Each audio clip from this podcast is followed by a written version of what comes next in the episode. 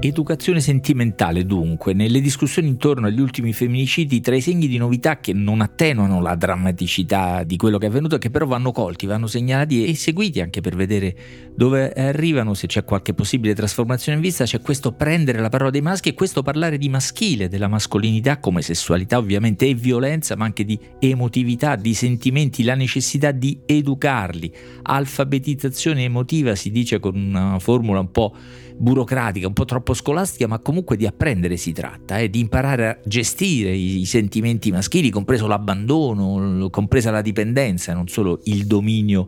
e il potere. Ora, questa definizione, questa formula, l'educazione sentimentale, è anche il titolo di un grande romanzo, uno, forse uno dei più grandi mai scritti, che è la storia di un giovane uomo, un maschio e della sua sociale, politica e sentimentale, soprattutto sentimentale educazione.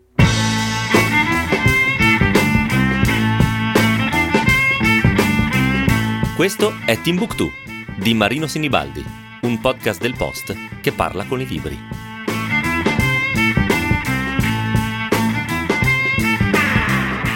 Si chiama Federic Moreau o Federico, se usate come me un'ottima e vecchia traduzione di Giovanni Raboni pubblicata da Garzanti, L'eroe dell'educazione sentimentale, il romanzo che Gustave Flaubert pubblicò nel 1869 su eventi pubblici e privati avvenuti tra il 1840 e il 1851 con due ultimi capitoli successivi, più tardi, diciamo, una grande storia individuale e collettiva che è stato detto che sta l'autobiografia di una generazione, dell'ultima generazione romantica tra amore e rivoluzione, quella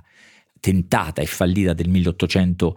48. Sono due infatti i piani principali dell'opera, quello sentimentale e quello politico dovremmo aggiungere quello economico perché sono anche anni di grandi trasformazioni di manifattura e finanza, storie di affari, ascese e cadute, con una storia di debiti, di cambiali, di azioni che si scambiano e naturalmente è un romanzo, è un romanzo molto romanzesco, insomma, di testamenti che appaiono e scompaiono, eredità, grandi colpi di scena generano rovesci o fortune. No? Nella mia edizione Federico è rovinato, spogliato, perduto a pagina 91 perché la, l'eredità familiare si è rivelata inconsistente e quindi deve abbandonare i suoi sogni di gloria, i suoi sogni di gloria letteraria, artistica, politica e sociale tutto il futuro che aveva sognato e tornare alla meschinità, in fondo alla piccolezza della sua vita di campagna, questa pagina 91, a pagina 97 riceve una grande eredità e dunque può tornare a Parigi, ai suoi sogni, ai suoi desideri, la sete delle donne, del lusso, di tutto ciò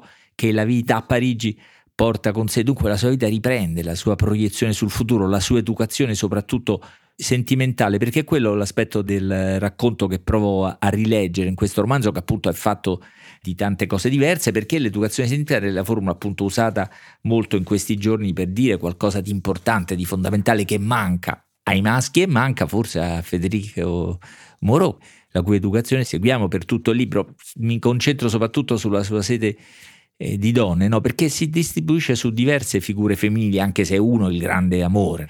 e del libro un grande romanzo d'amore irrealizzato dalla prima pagina praticamente all'ultima prima pagina dove eh, tornando alla fine dei suoi corsi universitari al suo eh, villaggio natale con tutto il bagaglio di, di, sogni, di proiezioni sulla vita adulta che stava finalmente cominciando e tutti i suoi sogni della giovinezza, i progetti che dovevano cominciare a realizzarsi sul battello, proprio su, sulla prima scena, incontra prima il marito per la verità, un agiato e disinvolto commerciante con cui la conversazione, leggo, si aggirò dapprima sulle diverse qualità di tabacco, poi con assoluta naturalezza sulle donne, quindi dal tabacco alle donne con assoluta naturalezza e poi subito dopo c'è l'apparizione, letteralmente un'apparizione, così la definisce Flaubert. Fu come un'apparizione, eh, Madame Arnaud. Sedeva tutta sola, al centro della balchina o almeno non vide altri abbagliato dagli occhi di lei, più avanti, mai aveva visto splendore come quello della sua pelle bruna, né grazia pari a quella dei suoi fianchi, né la dolcezza fragile delle sue dita orlate di luce. Fermiamoci qua, siamo già tutti o tutti ci vorrebbe già innamorati. L'autore, il grande Gustave Flaubert, ma c'è un'ultima apparizione almeno che è sorprendente, struggente, indimenticabile, 25 anni dopo, lei con i capelli bianchi, un ultimo bacio, anzi il primo e ultimo tra loro, tutti i sogni ormai tramontati alle spalle. Eh, Federico Moreau è l'ultimo amante romantico, il primo moderno forse per tutto il romanzo, infatti non realizza, non c'è l'atto della conquista, vive per lei ma teme la sua assolutezza, l'assolutezza di questo sentimento e dunque se ne allontana come deviando per altre strade, altri amori, altre donne. No? C'è Rosanette, detta la marescialla, donna graziosissima, leggiadra e leggera, mantenuta da amici ricchi, lui la eredita per così dire, ma ne è amante appassionata, avrà da lei, da lei un figlio che però morirà presto, ma non riuscirà a tenere nemmeno lei, la donna più facile di tutte per così dire. Poi c'è Madame d'Ambrose, perché c'è Madame d'Ambrose, cioè la potente moglie di un nuovo potente, in realtà un po' la sua padrona, diciamo, la donna che avrebbe dovuto garantire l'ascesa sociale economica perché lei poi eredita perché una, sembra una grande ricca vedova eh, ascesa economica è il futuro no? ma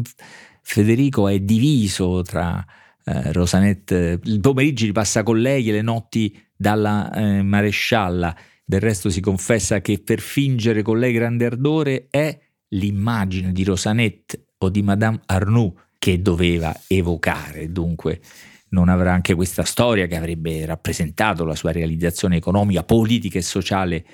svanirà.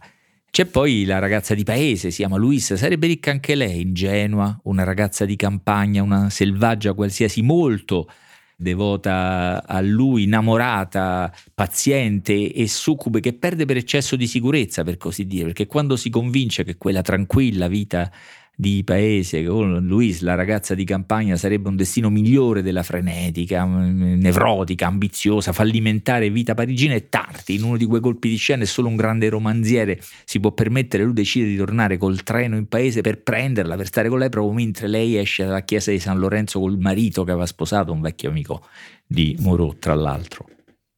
la sua educazione sentimentale insomma, mi sembra un fallimento incerto come Federico, non tra diverse figure femminili, ma tra diversi modelli maschili, tra diverse immagini maschili. Chi è lui? È, l'amante romantico assoluto, deciso a sacrificare, a rischiare tutto, ma anche deciso che avrebbe conquistato Madame Arnoux, che alla fine gli rivela il suo amore, ma non l'avevamo capito che era ricambiato molto presto nel romanzo, oppure l'uomo capace di usare anche i sentimenti per la sua, e le, le relazioni familiari, per la sua ascesa sociale, per i suoi interessi, come figura rappresentata da Madame Ambrose, oppure il maschio trascinato dalla sensualità, che dunque vive per Rosanetta, la, la, la sostiene, la finanzia e ne gode i favori. Il pacifico gentiluomo di campagna che governa la famiglia con la donna fedele e succube appunto al suo fianco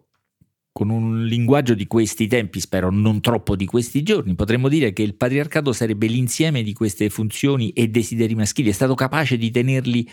tutti uniti, per così dire. Già qui in un romanzo del 1869 si presenta invece frantumato, scomposto, frammentario e incapace di generare così la completezza, diciamo, dalla mascolinità, la pienezza, diciamo, del patriarcato. Eh, l'incompiuto Federico Moreau è incapace di costruire la propria figura maschile, si divide tra la dipendenza, la rassegnazione, la voluttà, la violenza, molto poco per la verità, c'è solo una scena in cui di fronte alla consapevolezza che Rosanette gli impedisce la realizzazione dei suoi grandi sogni, alzava un pugno su di lei, non vorrai uccidermi, dice lei e subito dopo in un altro dei grandi colpi di scena del romanzo gli rivela di essere incinta. Questo è innanzitutto un grande romanzo, è pieno di sentimenti, di fatti, magnifiche scene, magnifiche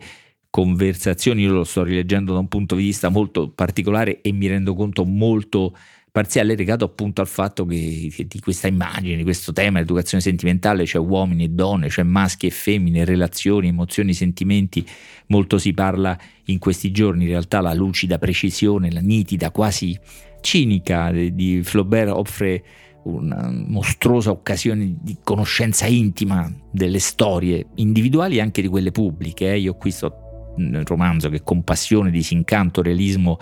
e ironia racconta anche la grande rivoluzione fallita del 1848, ma appunto di questo magari parleremo un'altra volta perché intanto su questo aspetto, su questa interessante visione di un maschio frammentato, di un patriarca incompiuto e tutto sommato fallito che mi interessava gettare una luce per capire anche qualcosa su temi, parole, sentimenti, funzioni e figure che usiamo tanto in questi giorni. E per questo a volte anche i grandi classici possono dire qualcosa, anzi è vero che i grandi classici parlano sempre, questo per me era il senso di questa rilettura dell'educazione sentimentale di Gustave Flaubert. Scrivete a timbuktu-ilpost.it